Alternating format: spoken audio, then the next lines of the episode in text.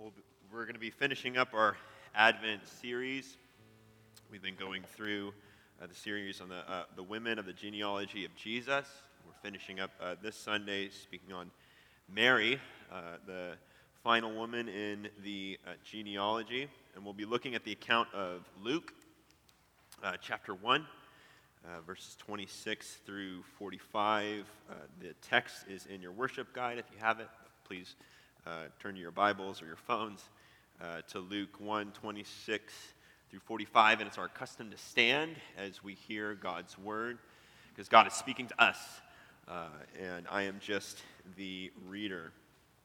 So please hear as we hear from Luke chapter 1, beginning at verse 26. In the sixth month of the uh, sixth month, the angel Gabriel was sent from God to a city of Galilee named Nazareth to a virgin betrothed to a man whose name was Joseph, of the house of David.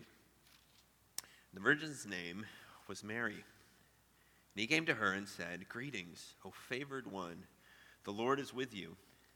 But she was greatly troubled at the saying, and tried to discern what sort of greeting this might be.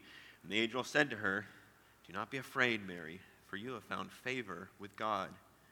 And behold, you will conceive in your womb and bear a son you shall call his name Jesus. He will be great and will be called the Son of the Most High. The Lord God will give to him the throne of his father David.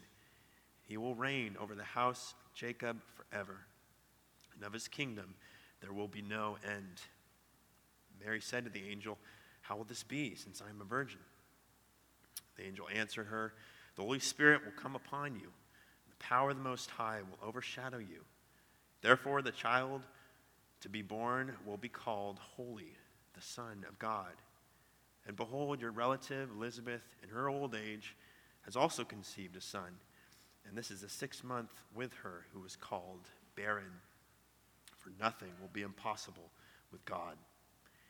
And Mary said, Behold, I am the servant of the Lord.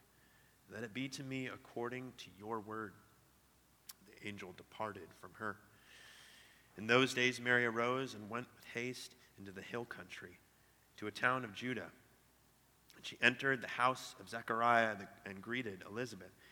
And when Elizabeth heard the greeting of Mary, the baby le- leaped in her womb. And Elizabeth was filled with the Holy Spirit. And she exclaimed with a loud cry, Blessed are you among women, and blessed is the fruit of your womb. Why is this granted to me that the mother of my Lord shall come to me? For behold, when the sound of your greeting came to my ears, the baby in my womb leaped for joy. Blessed is she who believed there would be a fulfillment of what was spoken to her from the Lord. This is the word of the Lord. Thanks be to God. Amen. You may be seated. Let's pray. Father, as we have heard your word, as you give me the words to say, I pray that your gospel would be clear, that our hearts would be encouraged in knowing your love and grace for us that you've shown in sending your Son and Him dying for us and bringing us to you. Move in us through your Spirit, convict our hearts, but encourage us, we pray. In the name of Jesus and for His sake, amen. Well, a few weeks ago, my wife and I uh, saw the movie Knives Out. Uh, the premise of the film it's a murder mystery of sorts. A man uh, by the name of Harlan Thrombey is found dead in his home, uh, what's suspected to be of suicide. That's five, like 30 seconds into the film, so that's not a spoiler. But an investigator is hired by someone in the family to see if there was any sort of foul play.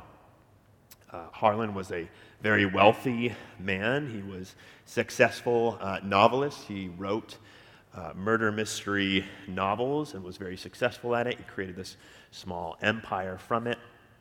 So, an investigator is hired to figure out if there was anyone in the family that might have brought this about.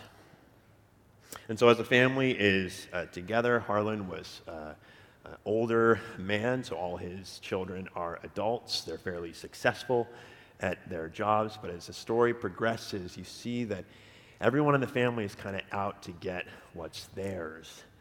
Because the question is, you know, Harlan has all of this wealth. Who's it going to go to? Where's the inheritance going to go? So everyone's trying to get what belongs, what they feel like belongs to them. Everyone's out for themselves, and no one respects or cares for each other, let alone their father who has just died. This family is just wrought with dysfunction. And in the middle of the story, actually, the main character centers on a young woman who, on a lot of accounts, is in stark contrast to the family. She has no uh, relationship uh, to the family. She is the nurse, or was the nurse of Harlan. That was her job, which is now over because of his death. Not only is she not a blood relative, but her mother is an immigrant. You find out that she, was, uh, she came to this country illegally from Latin America, which is a secret no one knows about. And she's young. She has really nothing uh, to stand on as far as a career. She's in the presence of all these wealthy, successful, white uh, people. But although all of that is true, she's the one who knows what really happened. She knows something that no one else does, and that truth and reality can change not just her world and reality, but also the, the reality of those around her and those she cares about. So she knows something that no one else does that's significant. She knows the truth. While everyone else is looking out for themselves, she's the one that knows what's really going on. And I bring that up because here we see a woman thousands of years uh, from this, from today, who's young and a lot of accounts in stark contrast to the world and people around her. But she is given a gift and a, and a revelation of something that not only changes her world, but the, the world of everyone, of all creation. She gets to partake and see what God is doing and going to do through her and what she's going to bring, what God is going to bring through her. But it comes in a time where it seemed like, at least if you looked at the circumstances of the world that she lived in, God wasn't going to come through on his promises. That God had abandoned his people, that God was far from his people at this point in time, that God had forgotten about them. This came in a moment of darkness for God's people. You know, I think about us. You know, we're thousands of years removed from just this account, but we believe it. And not only do we believe it, but we put our trust and our hope in the truth of this reality that God has come to save us. We put our hope in that. We trust in that. And not only are we looking back and believing that and how God loves us now, but we're also looking ahead and know and believe that God is going to come and He's going to establish His kingdom, and we're going to be brought into a new world full of bliss and, and life and everlasting joy and peace. We believe that. We know that to be true. But when things happen in our life, we look at the world around us, we look at the, the circumstances and difficulties and struggles that you and I experience from day to day, we begin to wonder and ask, is that really true? Is it really true? Did God really come to save me? And is God really going to come to save all of us from this world of pain and sickness and death? Is it really true? Does God really care for me now? We're going to see that regardless of what we may hear or feel, God has come through and will come through on his promises to save us and asks us to trust in him as we wait for him to do so. Regardless of what we may hear or feel, God has come through and will come through on his promises to save us and asks us to trust in him as we wait for him to do so. There are three things we're going to be looking at in light of that. First is when we hear that God's not coming for us. What do we do when we hear that God's not coming? And then what do we do when we hear that when we hear God tell us that he is? And then the third thing is believing what God says over everything else. So, first is when we hear that God's not coming for us. You know, I love the Christmas season. I know we just finished uh, it. Christmas was on Wednesday. I'm well aware of that. Uh, but I love the season. You know, as soon as uh, the clock uh, struck midnight on uh, Friday morning after Thanksgiving, all the decorations were out. You know, the lights, the, we got a tree, Christmas music, the whole nine. Love it. You know, I know some of us here love it as well, but we need to remember the time in which Jesus came and the environment, the world that he came into was a dark one. Jesus came in a world that was full of darkness. He didn't come into a living room where there were people laughing and drinking hot cocoa and listening to Christmas music. He didn't come to Balboa Park where there's December nights and everyone's having a good time and eating good food and there's all these festivities. He came into a world that was wrought with darkness, especially for those who were God's people and had been promised that he was going to come and promised that he was going to deliver them. They were living in darkness. There was political darkness. At this point in time, I mean, Israel had just been just subject to whatever political superpower was in the neighborhood. And at this point, it was the Romans. The Romans had conquered uh, the region, including uh, Israel and Judea. And so they had placed over uh, the, the, to rule uh, God's people in Judea uh, King Herod, Herod the Great, who was nothing like the kings that God had originally placed, like David and Solomon. Herod was a power hungry control freak who was afraid of those who would overthrow his rule to the point that he would kill or have killed people that he felt were threatening him. Anyone who disagreed with him, anyone who threatened his rule, he would have killed. Didn't matter if it was his sons, didn't matter if it was his mother in law. He would have them killed if he felt like they were threatening his authority. So here's a man who's supposed to lead God's people, or would be expected to, but just out for his own power and control.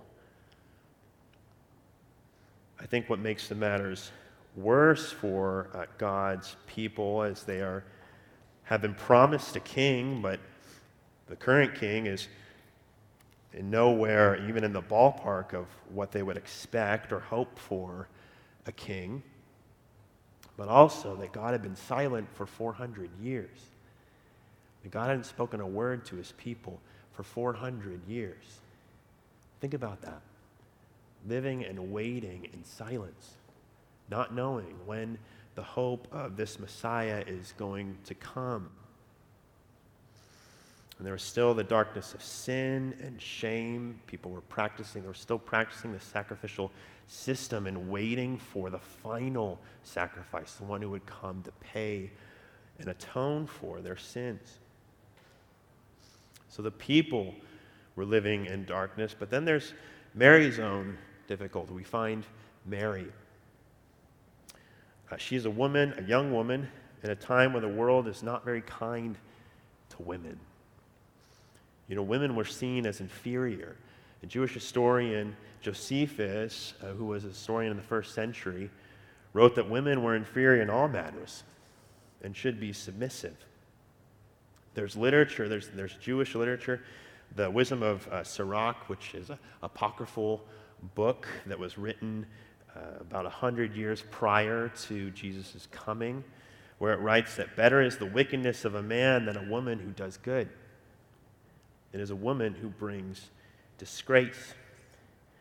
There were Jewish benedictions where men would thank God for not being a woman.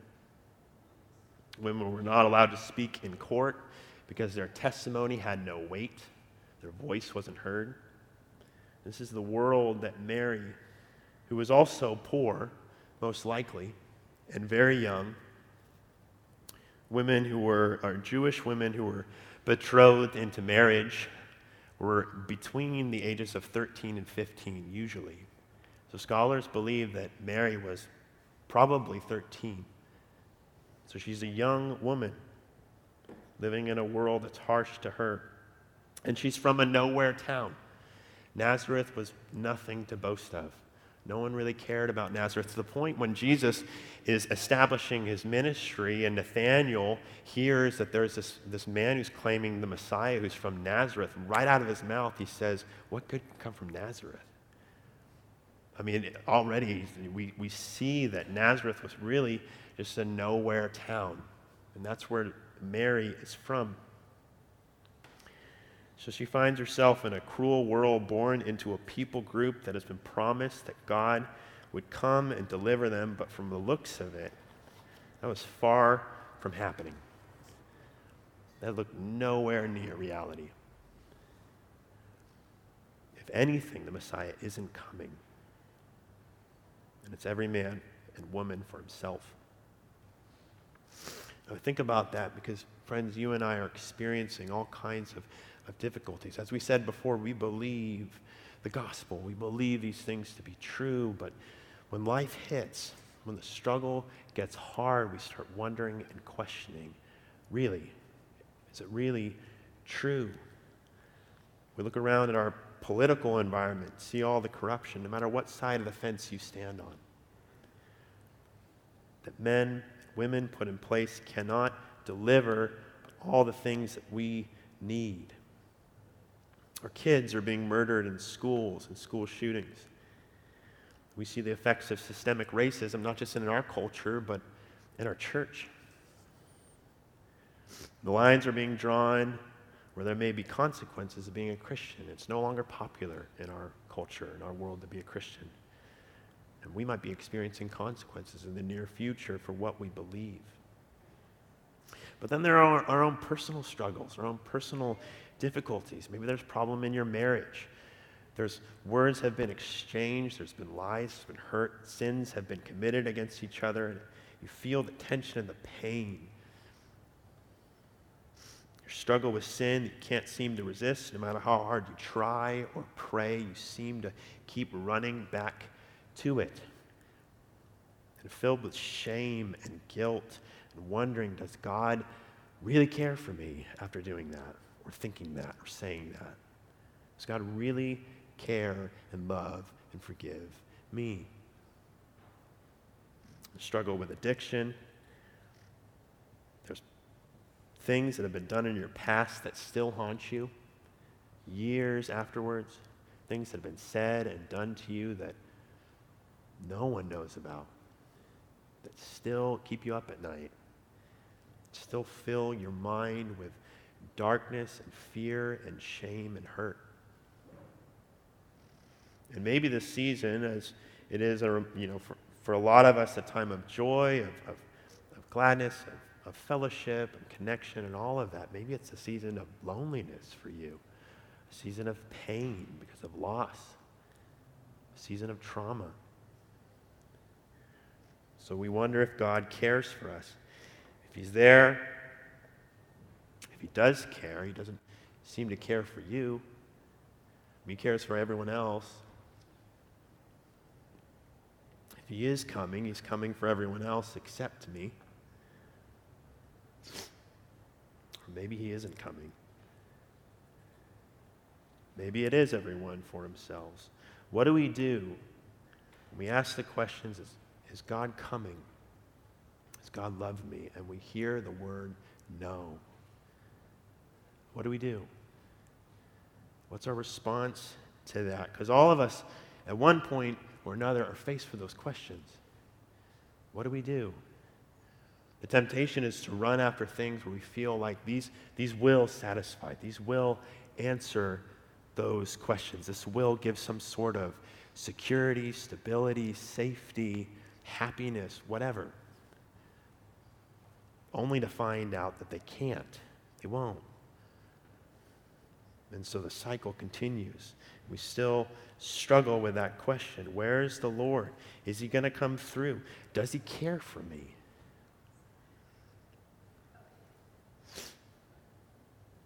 That's what God's people were probably asking.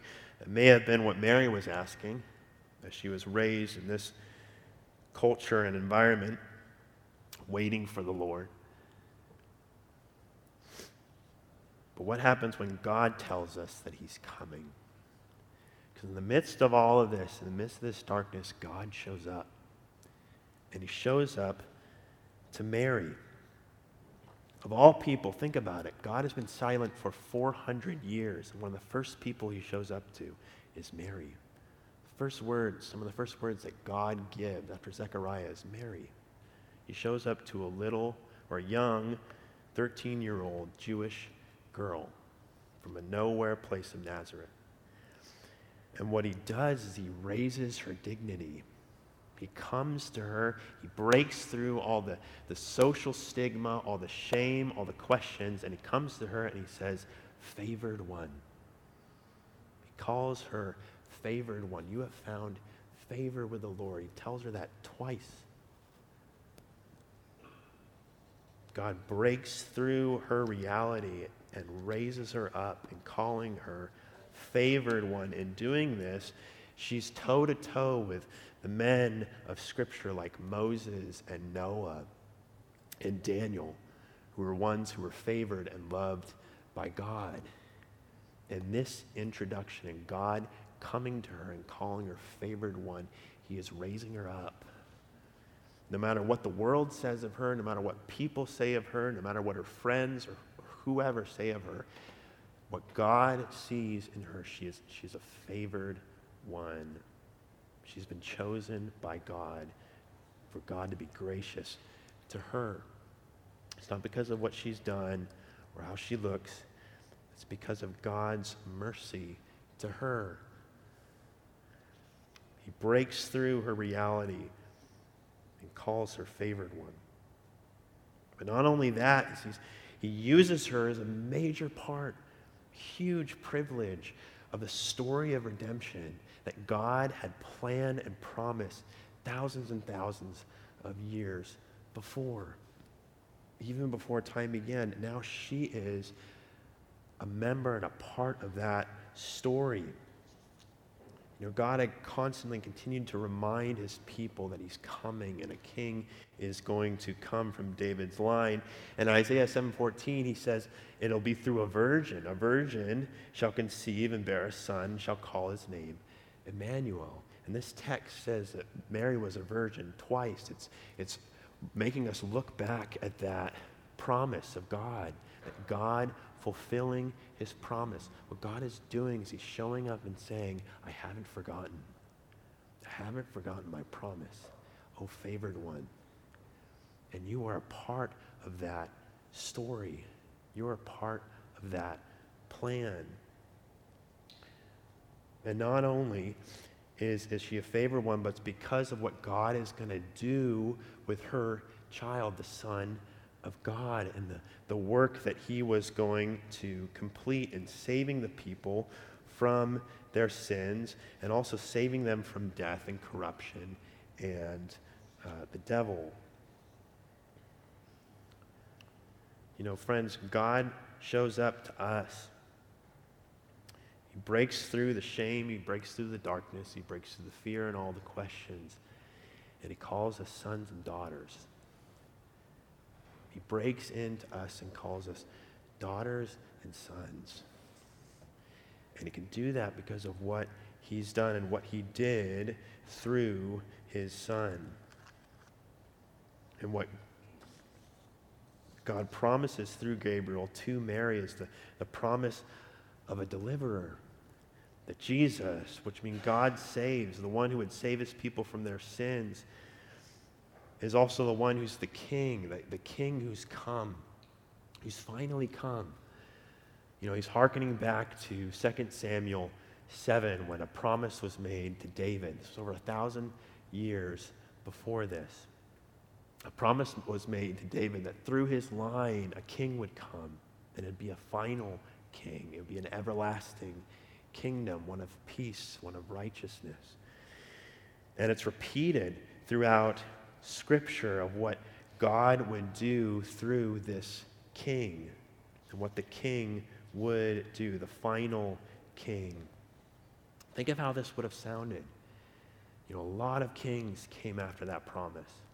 A lot of tyrants A lot of men who were just out to get what was theirs. A lot of men who had no regard for the Lord or his people. A lot of, a lot of men who brought his people through so much hardship and pain. But now God is saying, that's over with. The real king, the true king, is here. He's come. And he's coming through you. You are going to bear this king the high honor and privilege that God is giving to Mary. But the kingdom that will be uh, established as an everlasting kingdom no more pain, no more hardship, no more death, no more sin. It'll be an everlasting kingdom. And this was also repeated throughout Scripture as God is promising his people, continuing to remind them of this promise that he's coming to deliver them. Isaiah 9 7 is of the increase of his government and the peace there will be no end. And Ezekiel 37 24 through 28 says, My servant David shall come and be king over them and they shall all have one shepherd. And they shall dwell in the land that I gave to my servant Jacob, where your fathers lived.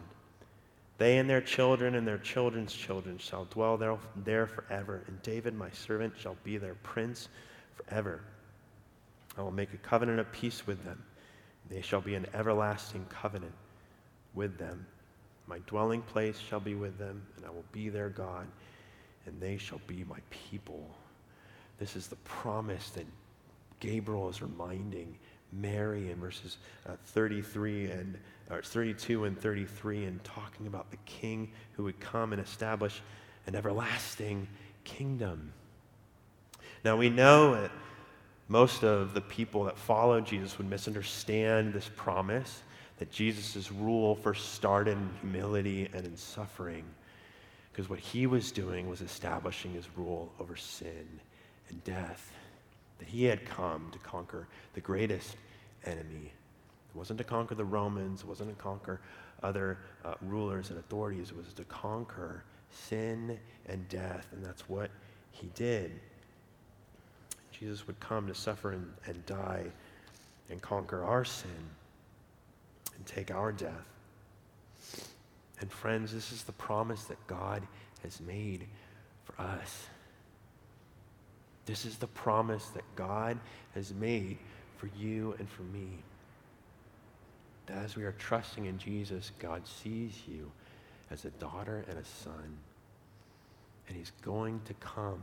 It's not a maybe. It's not even a most likely. It is absolutely going to happen. That Jesus is going to come and deliver you and take you from this world of sin and pain and death and tragedy and questions. And it's going to bring you into a world of bliss and life and joy, free from all of that, free from all of that sin and darkness. That that is true for you. And it's true whether you feel like it or not. That's the beautiful thing. That God was going to use Mary, even if she felt like it wasn't going to happen, God's going to bring this through for you and for me, whether we feel like it or not. This is a promise that is true for us. And while we wait, the, the beautiful thing that God does for Mary as she's struggling and she's, she's wondering about the details and is, has questions of what Gabriel is saying, that God is gracious and he gives her a sign. He tells her that Elizabeth, who's also in a, in a case, in a situation where biologically, anyway, it's nearly impossible for her to conceive, but she has conceived, that God has worked a miracle in her. He's doing that to assure her and give her that that strength. And God does the same for us by giving us things like the sacraments of, and the word to remind us that these are true, that He does care for us, that He does love us, that He is coming for us, that He hasn't forgotten about us. But then, how do we respond? How do we respond to these, these doubts and questions and fears that you and I have and feel, even when we know these things to be true, we still are bombarded. As soon as we walk out those doors, we're still bombarded with those questions and feelings. We look at our circumstances and wonder and question. We see and are encouraged by Mary's faith. Because how does she respond? She responds with one of the greatest acts of faith in Scripture. I mean, look at verse uh, 38. It says, Mary said, Behold, I am the servant of the Lord. Let it be to me according to your word. It's in full submission of what God would do. I'm the servant of the Lord. Do whatever you want through me. She's totally submitted herself to him. She's 13. She's a young, poor Jewish girl with probably very little theological or biblical training other than what the, she was raised in in her family.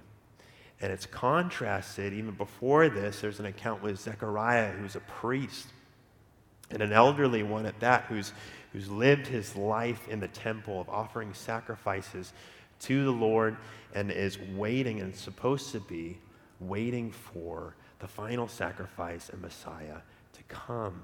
And when Gabriel shows up to him and reveals to him that your wife is, is conceived and, and will bear a son, his response is, Give me a sign. Give me something to work with. I mean, this, this is, she is very, very old. This is very unlikely. I need more assurance. But that's not Mary's response. Mary's response, she, she has questions how is this going to happen? But she's, she's not showing these signs of, of doubt. She's just wanting more information. And in, in the end, she totally submits herself to the Lord. And friends, that's what God calls us to do as we face these questions, as we face these dark realities and difficulties. We're to trust in the promises that God has given us. That's what Mary had to do. She, all she had to go off of is what God had told her, what God had promised to her through Gabriel. And she does that. She holds to that. She trusts in that. And that's what God has called us to do.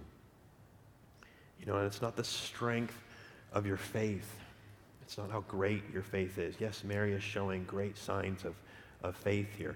Mary was still a human being. She still had struggles. She was still a sinner. It's what she believed in. It's the promise that she was believing in that mattered. And that's what you and I do. We believe in these promises that yes, God does care for me. That yes, God has saved me through his son and he will save me.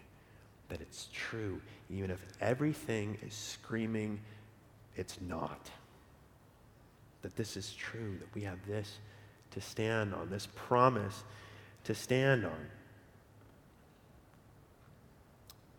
But what happens when it's hard to believe? Because frankly, it's, it's hard. Again, we're going to be bombarded. What's, what's beautiful about this story is even though Mary shows this great sign of faith, God doesn't leave her alone. God doesn't leave her alone to, to fend for herself and figure this out, this, this out. You know, think of her case and her situation. You know, some of you are recent mothers my wife and I are recent parents. You know, for, for those of you who have been pregnant, even in the best circumstances, it's scary. You know, there's all these, these changes that are happening, and it's, it's painful, it's difficult, it's unknown. You know, think about her case and how young she is. And by the way, she's, she's conceived not by natural means. You know, so people are going to start doing the math in their heads, and you know, who's going to believe that story? And being caught or convicted with adultery was a death sentence. So it's incredibly vulnerable time for her, but God doesn't leave her alone in that. He gives her someone to encourage and comfort and validate her, and that's Elizabeth. She runs in haste to see Elizabeth because, one, God's told her that he has performed a work through Elizabeth, but also if anyone's going to understand, if anyone's going to know what she's experiencing, it's Elizabeth. Elizabeth will understand or might understand. There's really nowhere else she can go. In other accounts, when Joseph finds out, he just thinks it was done through other means and tries to put her away. Even her own husband wouldn't believe her for a moment. But Elizabeth, God uses Elizabeth to validate his promise, to encourage Mary, because what does Elizabeth do? As soon as she arrives, she rejoices and reminds and, and speaks God's word. She's moved with the Holy Spirit. The Lord uses her to encourage Mary. She's not worshiping her. We don't want to exalt Mary to a place where she's beyond an, an intercessor like our neighbors, the Catholics, do. We don't. We, we reject that. We say that is, that is wrong. But what she's doing is she's, she's validating God's promise to Mary and how he's going to use Mary in this great story. You know, I think about a, an illustration that I'm going to steal from, from Tim Keller uses in Center Church. When two uh, World War II veterans meet each other, you know, years after the war, having found out and, and knowing that they're, they've both experienced this, this great conflict, there's this bond that they don't experience with other people. There's immediately this understanding and awareness that they have, they have some kind of bond because of their experience, because of how difficult and tragic and hard and long and brutal that that war was, on knowing that they both experienced that there's a bond. You know, I think about these two women. You know, think about it. It's, it's this beautiful scene because they're really the only ones who know what's really going on. They're the first people who really understand or have a glimpse of what God is doing. And they rejoice together. And they build, and, and, and Elizabeth builds up Mary and encourages her, which is why the only re- logical response from Mary would be to be burst in song and rejoicing for what the God has done and is doing in and through her and will do through Jesus, the Messiah. You know, friends, and that's what God has done for us. God hasn't left us alone. God hasn't left us to fend for ourselves. He's given us the church. He reminds us every week of his promises. That's why we come here. That's why we partake of the sacraments. But he's also given us each other. He's given us each other. And you and I, like those World War II veterans, have an understanding and awareness of where we've come from, the sin that God has freed us from, but also where we're going. We know that this world is not all that it is. There is a better and more beautiful and perfect world that's coming for us that Jesus is going to bring. You and I know that. We don't have that bond with people who don't understand or believe that. And so, because of that, you and I can encourage and love each other. You know, that's why I feel like a broken record about what, why we do things like community groups, because we're trying to foster this sense of community and love and building up of one another. Because you and I need each other to remind us of the realities of God's promise that's for us when we can't see it ourselves. There's times where it's, it's so dark and cloudy and difficult where we just, we just can't see it. We need each other to remind us of these promises. We need each other to speak like Elizabeth spoke this word of promise to Mary and reminded her this is true, that God is really working here that you and I can do the same for each other, that you and I can come alongside when we're in darkness and fear and show us this isn't it. There's something greater coming for us. You're a child of God, and God has you. And maybe you're here and you've, you've been fighting and struggling. Maybe it's something that happened in your past. Maybe it's something you committed or said or did, and you're trying to hide and put on a face and keep it together, but it's haunting you and it's eating away, and you haven't told anybody. Friends, God has given all of us here to help and encourage each other. Maybe if that's you, you can come speak to me. You can speak to my wife, Anna. You can talk to Rob. And we're here to love and encourage each other and raise each other up with the gospel. Because that's what God has done through Jesus. That's what God has done for us, and that's the opportunity you and I have to do for one another. And maybe you're here and you don't believe. These things are all new to you. You realize you haven't put your faith and trust in Jesus. And if that's you, friends, there's nothing else that will save you. There's nothing else that's going to give you the hope and sustenance and peace and life that Jesus gives, and only Jesus can give. So God is calling you to come, to trust in Him, to trust in His promises, and stop running after things that won't help or save you, but run to Jesus and put your trust in Him. So, regardless of what we may hear and feel. God has come through and will come through on his promises to save us and asks us to trust in him as we wait for him to do so. Amen. Amen. Let's pray.